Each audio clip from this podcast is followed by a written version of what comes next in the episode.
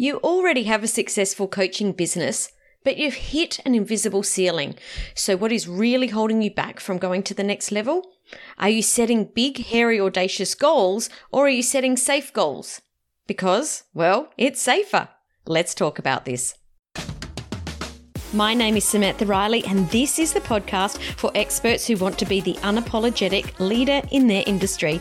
We're going to share the latest business growth, marketing, and leadership strategies, as well as discussing how you can use your human design to create success in business and life, inside and out.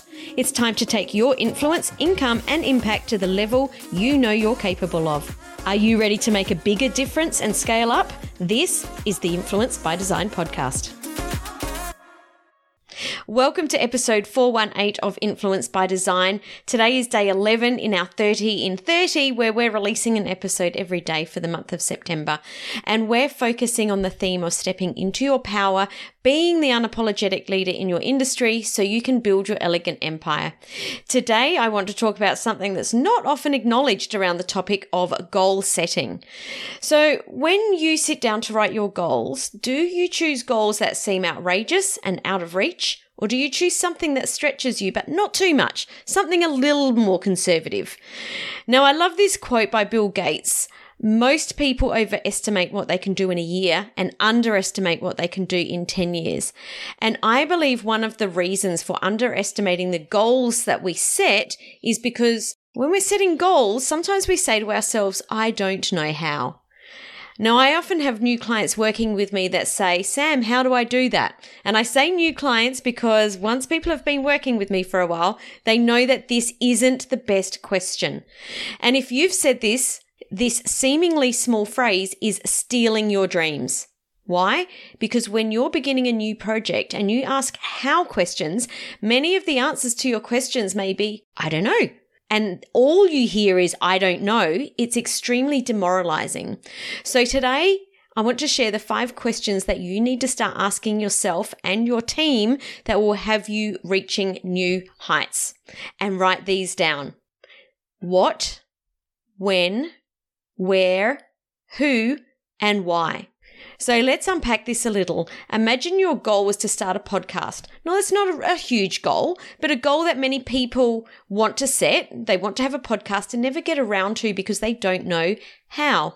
You could ask questions like, why do we want to start a podcast? Who do I know that's already grown a successful show? Where could I go to ask questions about the tech that I need? When do we want to release our first episode? You know, do we want the launch to align with a special date? What would be the overarching theme of the show and why?